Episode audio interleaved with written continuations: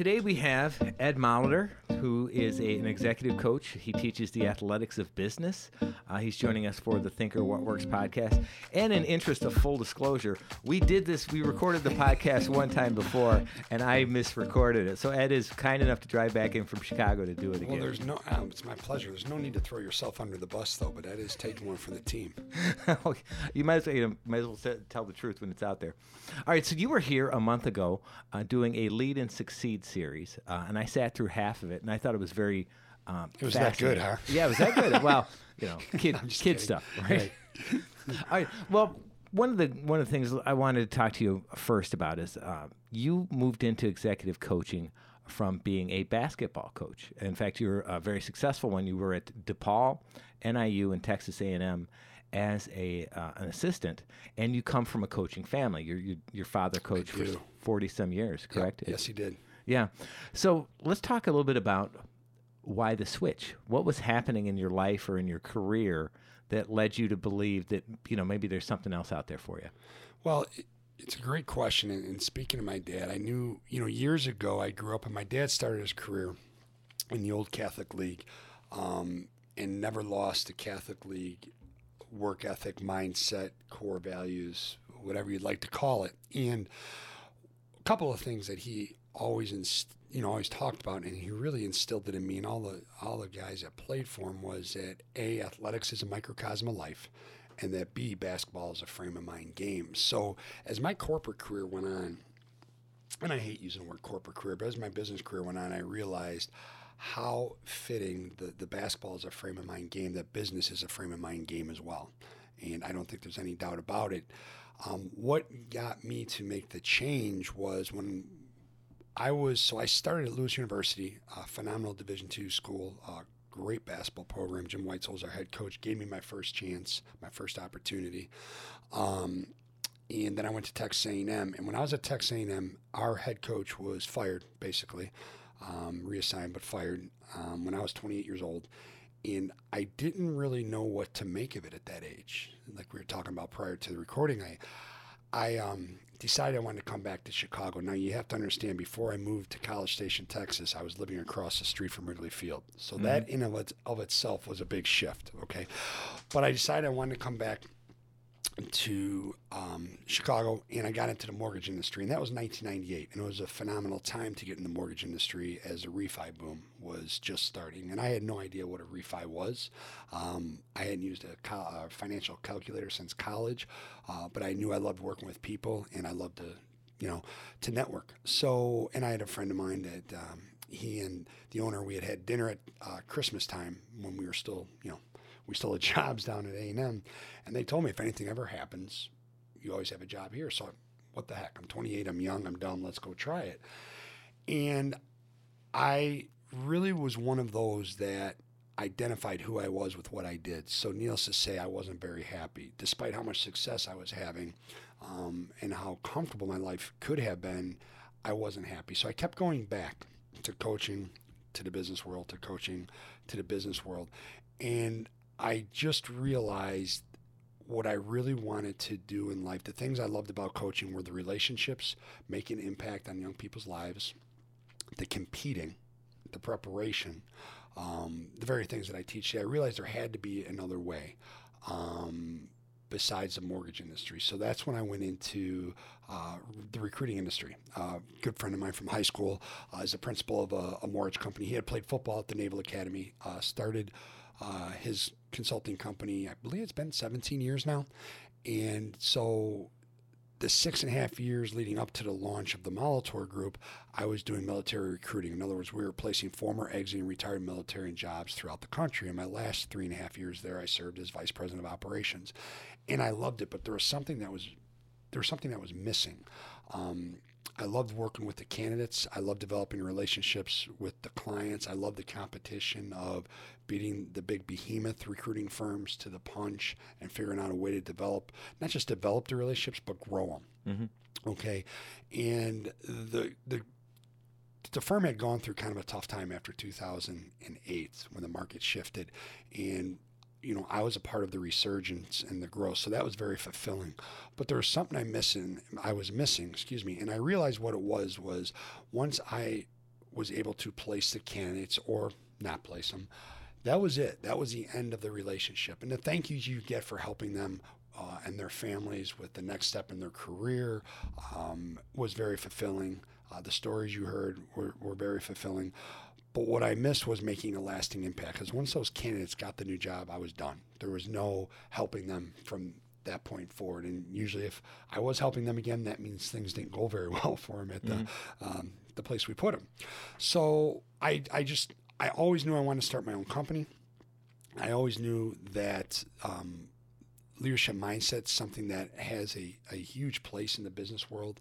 Um, and I just decided a, couple years ago that it was time. You know, my my children at the time were three and a half, one and a half, just about to be four and two. And I sat down with, with Nancy, my wife, the, the rock star in the family, and I, I just made the leap. I made the jump and it was really cool. And the more, you know, our brand, the Athletics of Business that you mentioned, the more I talk to folks about that, it's great when you see the light bulb go off in their head and they realize that the same mindset that makes you know, championship teams and elite athletes so successful are the same things that are a key to you having massive success, not just in business, but in life as well. Let's take a step back for just a second, uh, because I, when you were, you were here a month ago, you talked about there was a specific moment with one of your children that kind oh. of pushed you over the edge and said, you know what, it is time to, to do something different? Well, yeah. So, and that was more in the transition stage where I was still walking away from consulting and I was starting the business. But what Maddie at the time, who was four, said to me, um, it was so I had launched a Molitor Group, but I was still walking away. I was still handing over my clients in the consulting business. And and what Maddie had said to me was, Daddy, do you have to work today? Okay. And I said, Well, no, I, I don't have to work today. She goes, Oh, that's great. I go, What would you like to do? She goes, Well, I want to play. Can you play today? I said, I can. Now, keep in mind, I thought I was doing a pretty good job parenting to this point. And I said, Well, what would you like to play? And she says, Could you play daddy today?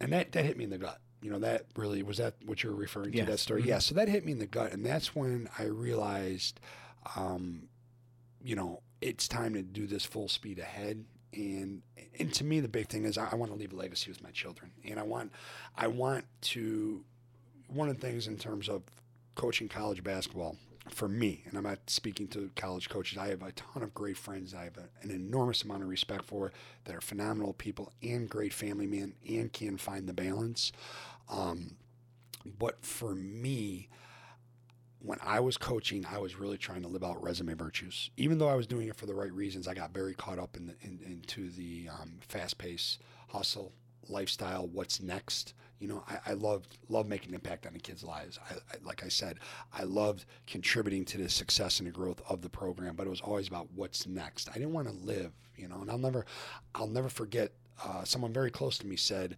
when when I got the Northern Illinois job, said man, you're that this is great. You're a survivor. And it hit me. Like, I don't want to be a survivor. You know, I want to do some I want to do some great things. I don't want to just chase. And when you know, when Maddie said that to me, it realized I, I realized that I need to do a better job of focusing on my eulogy virtues versus my resume virtues. So let's talk about you know looking forward once you made the, I think we talked about this a little last time. It, it, when you wake up in the morning, you have to like who you see in the mirror, mm-hmm. or at least recognize who you see in the mirror. You, you know, you didn't see yourself as mortgage broker, Ed Molitor, right? You saw yourself as coach. So now let's look forward. You have made that decision. You've walked away from coaching, and now you've launched your own business. Um, what from your old career helps you in the new career, and helps you help the people that you're trying to help? I think the first thing when change started to happen for me in terms of understanding the importance and significance of that mindset was I increased my self awareness of where I was, the way I was thinking, how I was operating. Um, and I, I think as I as time goes on, self awareness is a huge competitive advantage. Um, and I realized when I was in the mortgage industry, and for a time there when I was in the recruiting industry, I was head down, work as hard as I can, make the metrics work, make it all make, you know, be sure it all makes sense. Um, and I didn't take time. You know, if you're moving in the wrong direction, but you're going fast pace, it, things aren't going to work out real well for you. And I spent quite a bit of time doing that. You know, and that's why people think activity, being busy, means you're you're successful, and it's not. It's the quality of the activity and how efficient you're doing it, how smart you're doing it, and I started to realize that in the corporate world, and I started to realize when things don't go well. Um, especially when I was in that role as VP of operations, I made a lot of mistakes early on. And one of the big things is, as Mike Krzyzewski says, it, leaders have to be the face their team needs. So, in other words, you have to, and it goes back to a team's a direct reflection of their head coach, but a leader has to be the face their team needs, no matter how big or small your team is. And I I realized that I may be the most positive person in the world, but my default leadership method at times was not very positive. It was very much about execution and getting things done. And as I grew and moved towards launching the Molitor Group, I really started to develop that whole mindset and, and how important that is.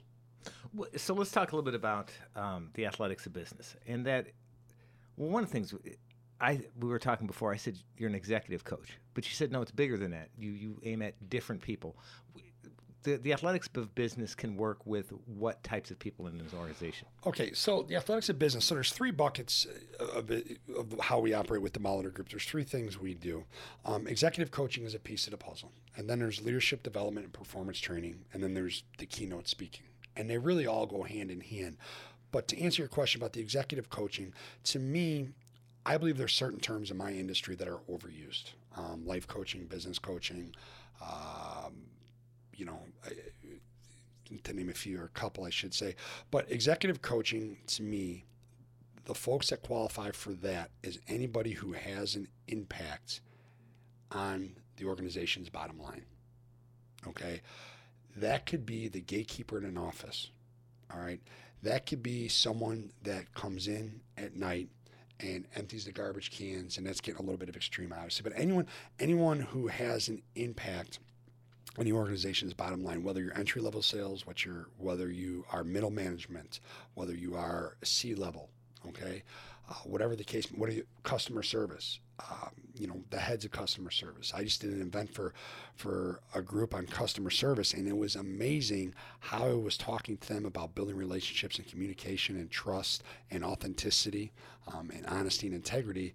It's the same thing you would go and talk to um, college athletes about in terms of becoming better people as they're getting ready for the real world. So to me, those are the types of folks that qualify to be um, a, a, client for executive coach. Mm-hmm.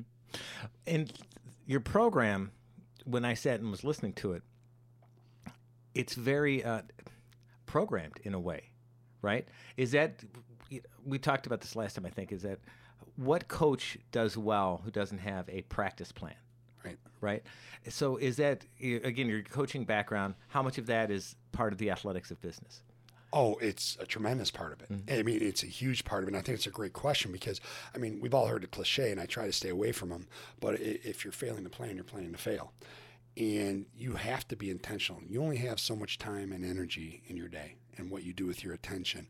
And we we live in a world where we're constantly distracted. We're constantly bombarded by outside um, events, social media.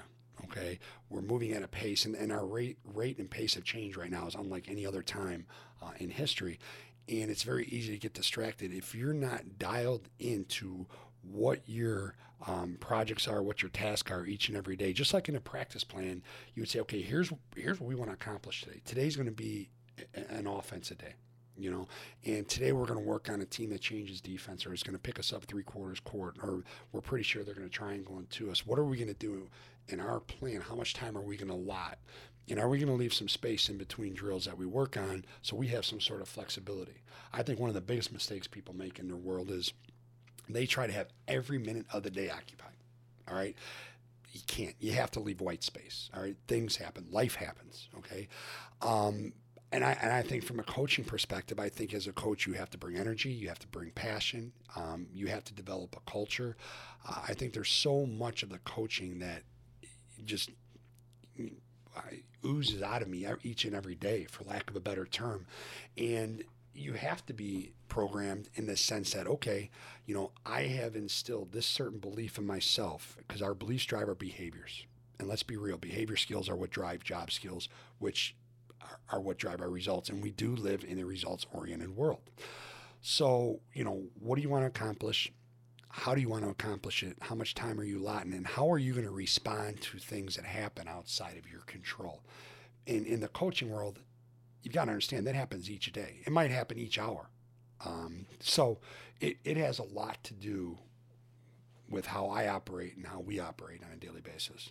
What's what is the hardest thing to teach people? Is it is it the you must maintain a schedule and you shouldn't respond to that email or you should let that email go or stay off Facebook? I mean, what you know, what are the what are the things that trip people up the most? I, I you know, that's a very interesting question, a very fair question, but each person is going to be different. What's the hardest thing to teach them? I think what are the most important things to teach them doesn't have to be massive change. It's incremental. You know, it's a small thing each and every day, and it's developing habits and it's creating the mindset. And it's there's a saying that I, I love, and I don't mean to get real deep, but it um, until you make the subconscious conscious, it'll rule our lives, and we'll call it fate. And it goes back to the law of attraction, but you think and you listen to people who are very negative. Oh, here we go again. It always happens to me. Oh, God, you, you, who'd ever thought any different? And, and they're right. It does happen to them because that is their mindset, you know, and that's how they see the world and that's how they see things, um, as opposed to a person who has drilled it into their head that, you know, it's okay. You know, okay, things are going to happen. We're going to have adversity. We're going to have challenges. Here's how we're going to handle it um, they're very intentional about uh, what they say to themselves. Another great one, there's a man, I'm going to forget his name now, and he owns the Ironman. He's the only person to do six double Ironmans and um, I, I forget it, but he has a great quote. Anyways, asked him how he, how how how did you do it? Like how, people can Google that. Yeah, yeah, and I feel awful now. I feel like I should be googling. I have my phone sitting next to me, and I feel I cannot believe because we talked about it in the presentation, and they asked. Well, him, we are we are getting older, you know. So. Yeah, I know it's tough. I mean. I, I, that's a whole other story for another time. And um, but anyways, they asked him, how do you do it? How do you deal with the adversity that comes up? How do you deal with the stress? How do you deal with the loneliness of training? And he said something. If you think about it, it's really interesting. He said, I stopped listening to myself and started talking to myself. So if people stop reacting to what happens to them in a negative way, they start feeding their subconscious mind with, you know, positive thoughts, positive beliefs, because that's all it is. And that's one of the big things to teach people. It doesn't have to be a massive change. Um, I think one of the things for some folks is that when you really set out to do something, each day matters. You know, each the way you plan your day and organize your day, uh, and the way you do things. You know, do you attach a dollar value to every activity you have during the day? People think, well, I only looked at, I was only on Facebook for for 20 minutes, and one of one of the biggest challenges for me is I I have to be in the social media world. And I'm not saying I don't like it. I mean, it's great and all, but it's just not. It, you know, there's other things I'd rather be doing, but I love the fact that it gets to a lot of folks. But it's easy to get distracted. You know, mm-hmm. it's very easy to go down that road, and people think, "Oh, it's 10 minutes here, 20 minutes there." Well, you're doing it every day, and you're doing it three times a day. You know, there goes an hour. Okay, and now an hour becomes how many hours a week, how many hours a month, how much work did you actually miss? And and here's the other thing self discipline. Okay, self discipline is a key to every. A self discipline drives self control, which drives self confidence, which leads to self realization. All right. People don't understand that self discipline and happiness are not mutually exclusive. Actually, one leads to another. And everyone, and especially young people today, and I don't want to get into a conversation about millennials or anything like that because I'm not, that's not what I'm saying, but especially we live in a world where, where they think hard work is a negative. Okay, they think persistence is awful. They think grit is a, a challenge, an obstacle you can't overcome. The reality of it is, it's fun. You know, it's fun setting goals and falling short and failing and, and, and, and dusting yourself off and figuring things out and teaching people that it's about the journey. And we were just talking before, you know, winning can't be an event. It has to be a mindset. Success has to be, success truly is a journey, not a destination. And, and one of the things we have to realize is that and I'll give you a perfect example myself. I own every failure I have. I absolutely own it. But you know what? I don't always own my successes. I don't always own my small victories. And that happens a lot in the Explain that. What do you mean? So, in other words, I'll be the first one to be a harsh critic of myself. But if I succeed, I'll chalk it up to I'm supposed to. Oh, I got lucky, or timing is everything. Instead of taking a step back, and, and, and I'm very intentional at the end of each day, I write down two to three small successes I had each day. And it could be something so minor as I didn't overreact when my son tried putting the puppy in the microwave. Okay. But anything, and actually that did not happen, but I, just an example.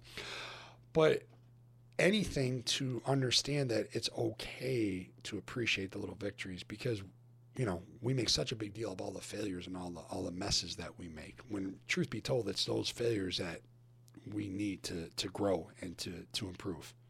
Yeah, you talk about the journey versus the destination, and um, and since we're both kind of sports people, um, I think Joey Votto was talking about it this year.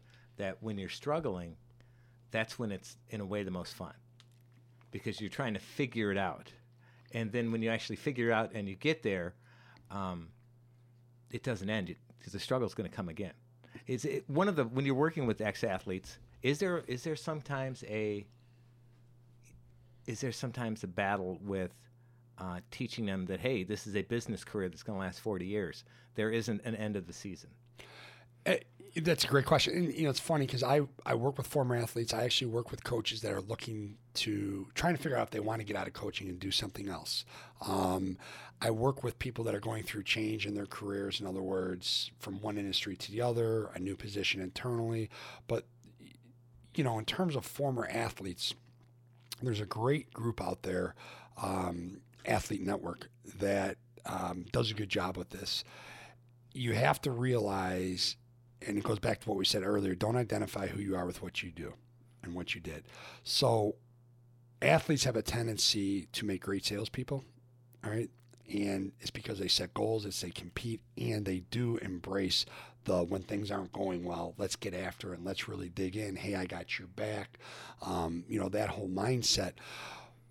But one of the things that, um, you know, speaking to your question in terms of this is a business, when you get, especially at the college level, when regardless if it's D1, D2, or D3 or NAIA, it is, and junior college, it is a business. These kids' days are structured for them. One of the big challenges for an athlete is to get into this world where it's their responsibility to stru- structure it and set it up and hold themselves accountable.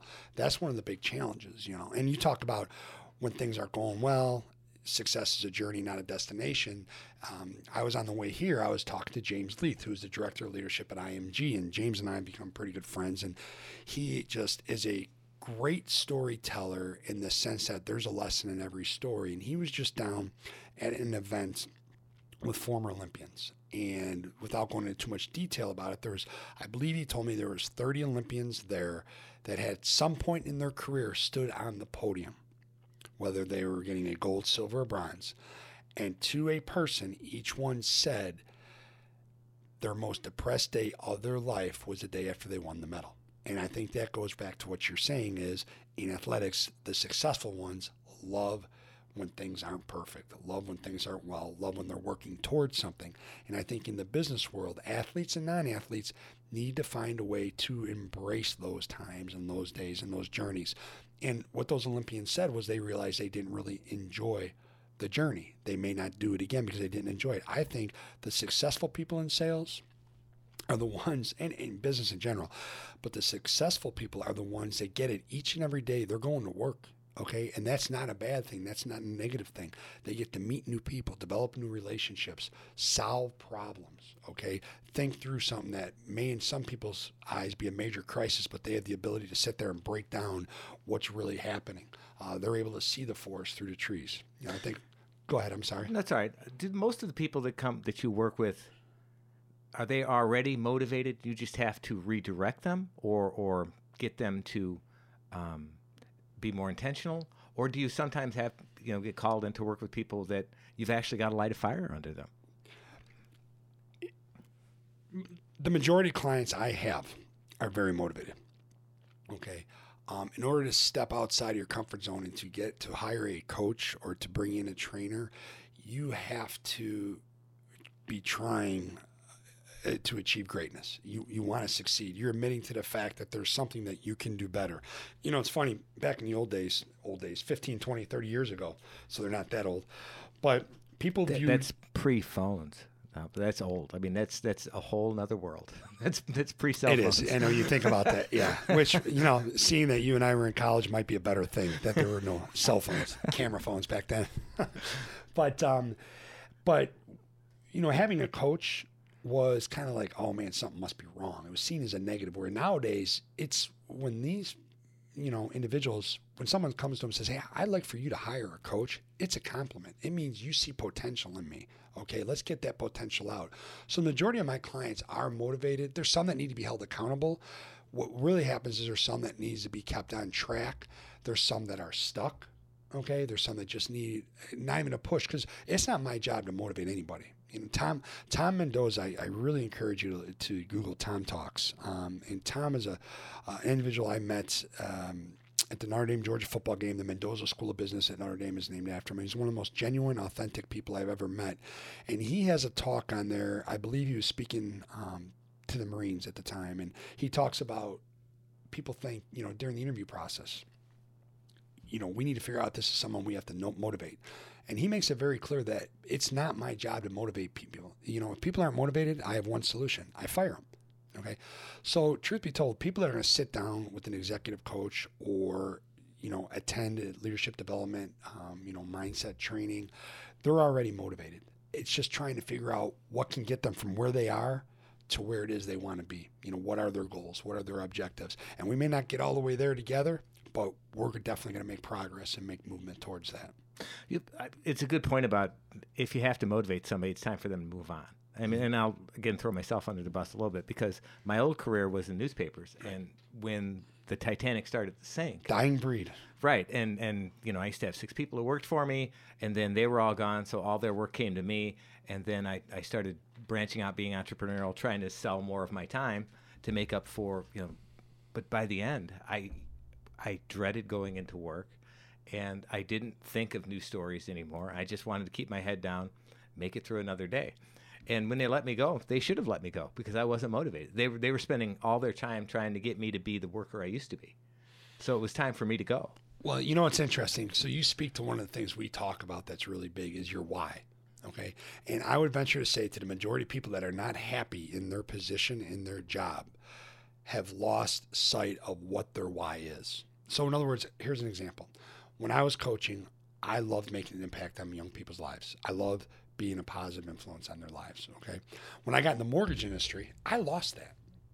Well, I lost it because I, I, I didn't understand in the mortgage industry, okay, I was still having a positive impact on people's lives. So first time homebuyers, okay, that was the single biggest financial decision they were making up until that point in their life.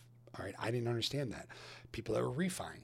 I didn't understand that I was helping them allocate money that they had already, you know, that they have earned and do something else with their life, whether it was buying the dream vacation home or whatever. I, to me, all I was doing was cold calling, knocking on doors, and and making metrics, you know, and making sure I closed X amount of loans and and took. Pre- I lost my why. So what happens is, especially in an industry that's dying, which it is a shame because to me, some of the most fun people in the world are sports writers. Um, to me, and I should say journalists in general, but to me, I would bet you if, if you aren't happy in your current position, it has everything to do with your attitude and approach to that position regardless if you're right or wrong, you can always do something about that.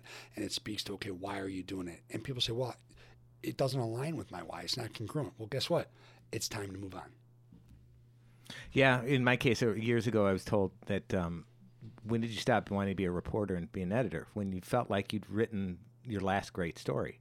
And in my case, since we'd lost so many people, I was spending so much time doing busy work, I didn't see a great story in the future for me to write. So I was, yeah, so I was just, you know, marking time. Right. Um, Now, looking back on it, though, do you think you were wrong? I don't know. I don't know if you know. In my case, that industry still hasn't hit rock bottom. Um, luckily, here at Thinker, I've been challenged in a lot of different ways, and it's taken me a while to kind of hit my, you know, get my footing of where I can be effective. And it looks like I think I'm I'm being effective now, uh, but now I need to, you know, I need to be more intentional about my day because I got out of it for uh, several years where I wasn't intentional from nine to five. I was just marking time. Mm-hmm. I was, when I was younger, I was very intentional. I'm gonna get this done, this done, this done by this time. Um, when if so, if somebody, if you're working with someone, kind of lay out, you know, and, and you, you have your first initial round of talks. What happens next? I mean, how how long does this go on, and and how do you adjust from situation to situation? So, our, with that question, you mean my first round of talks? Yeah. So you're working with somebody for a while, right? And mm-hmm. then they start adopting the athletics of business, and you go back and see them six months later. Typically, what are you talking about then? And then you know, a year later, what are you talking about then?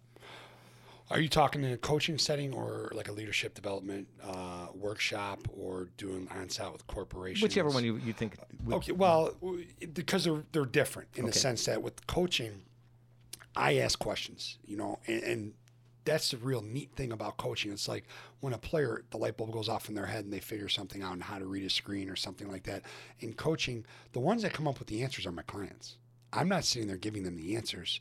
I just ask the questions in a way that they talk through it and think through it and they come up with the solution. And then they own the solution. And then you know what? They don't need to see me six months later because they're able to solve those problems and work through those problems themselves. Now, in terms of going back and revisiting clients that um, I have spoken to before, it's very interesting because you could probably, excuse me, not probably, you can get a solid idea of who's going to take action immediately and who's not and who's going to wish they had and who's just going to be kind of in the in the same situation the next time you come around and see them or, or where the, the phone call the follow-up to you is going to be a little bit delayed as opposed to everybody else. Because i leave everywhere i go i leave the door open for people to reach out to me uh, whether it's via phone give my cell phone my direct cell phone i uh, give my my you know personal email address um, and they can reach out to me. And some people are a little bit shy about doing it because they don't want to admit they have challenges. But the truth of the matter is, we all have challenges. Challenges aren't negative; they're positive. Um, increasing your self awareness and realize you need to grow are a positive. But what happens a lot of times, especially if it's only three months later, you're gonna be like, "Well, this this isn't working." You know, and I believe firmly, and I haven't said this before to you, but if you look at your level of success today, regardless of your field of endeavor, you look at your level of success today, it has everything to do with your activities 90 days ago. I firmly believe that. So if you pull out your calendar and you look at what were you doing a week leading up to 90 days ago and a week after 90 days ago, I guarantee you there's going to be a correlation. I have no no qualms about guaranteeing that there will be a correlation. And that's why you have to give it time, the journey, okay? And you have to be patient and you have to be persistent. In the same token, you have to be able to make split decisions, which is one of the things that speaks into the athletics of business mindset, the ability to change direction and to buy into the decision you made. Whether it's right, wrong, or indifferent, this is what you decided, go do it, see it through. And the stories you hear are, are pretty cool. You know, and some some are really happy figuring out that they didn't figure it out because now they have a new lease on their whole thought process. And the others might be in the middle of their grind. Their journey, you know, to a certain goal might have been a full year. It might have been a long-term goal. So they might not have a whole lot to report in their eyes, but in mine they do because they start talking about the little victories. You know, one of the things I challenge my clients to do, and I talk about the small victories, but at the end of each month, do what I call an act, okay? What were your accomplishments, your celebrations, and what tweaks would you make to what you did the previous month? And we get so caught up in all the failures each and every day. And that's why, you know, all my clients to a person before they go to bed at night or at the end of the day, whenever they go through that shutdown ritual, they write, write down their small successes. Because usually at the end of the day, something didn't go well, something didn't work out, or we're doing something we don't want to do. And and that way, if you really focus on the small victories, you start seeing how you are working towards those goals. I think that's a good um, point to stop for now. I think we'll have you back in the future. But if somebody's listening to this and they're interested in talking to you or you know perhaps hiring you for your services, how do they reach you? Okay, there's a couple different ways. Um, first, reach out to us at the Molitor Group. Uh, info info info at the molitorgroup.com and you spell molitor m-o-l-i-t-o-r like paul molitor like paul molitor yes i always tell people he got all the athletic ability in the family but it wasn't my family. yeah, and um, And you can follow us on Twitter at the Molitor Group. Okay. Uh, we have a Facebook page, the Molitor Group. And you can also give us a call. Call me uh, at 312 446 6988. And my direct email is ed at themolitorgroup.com. And if you're a thinker um, client or anybody in Rockford, we will be having more of these Lead and Succeed series with Ed, so be looking for that as well. Thank you very much. Awesome. Thanks a lot for having me. Had a blast.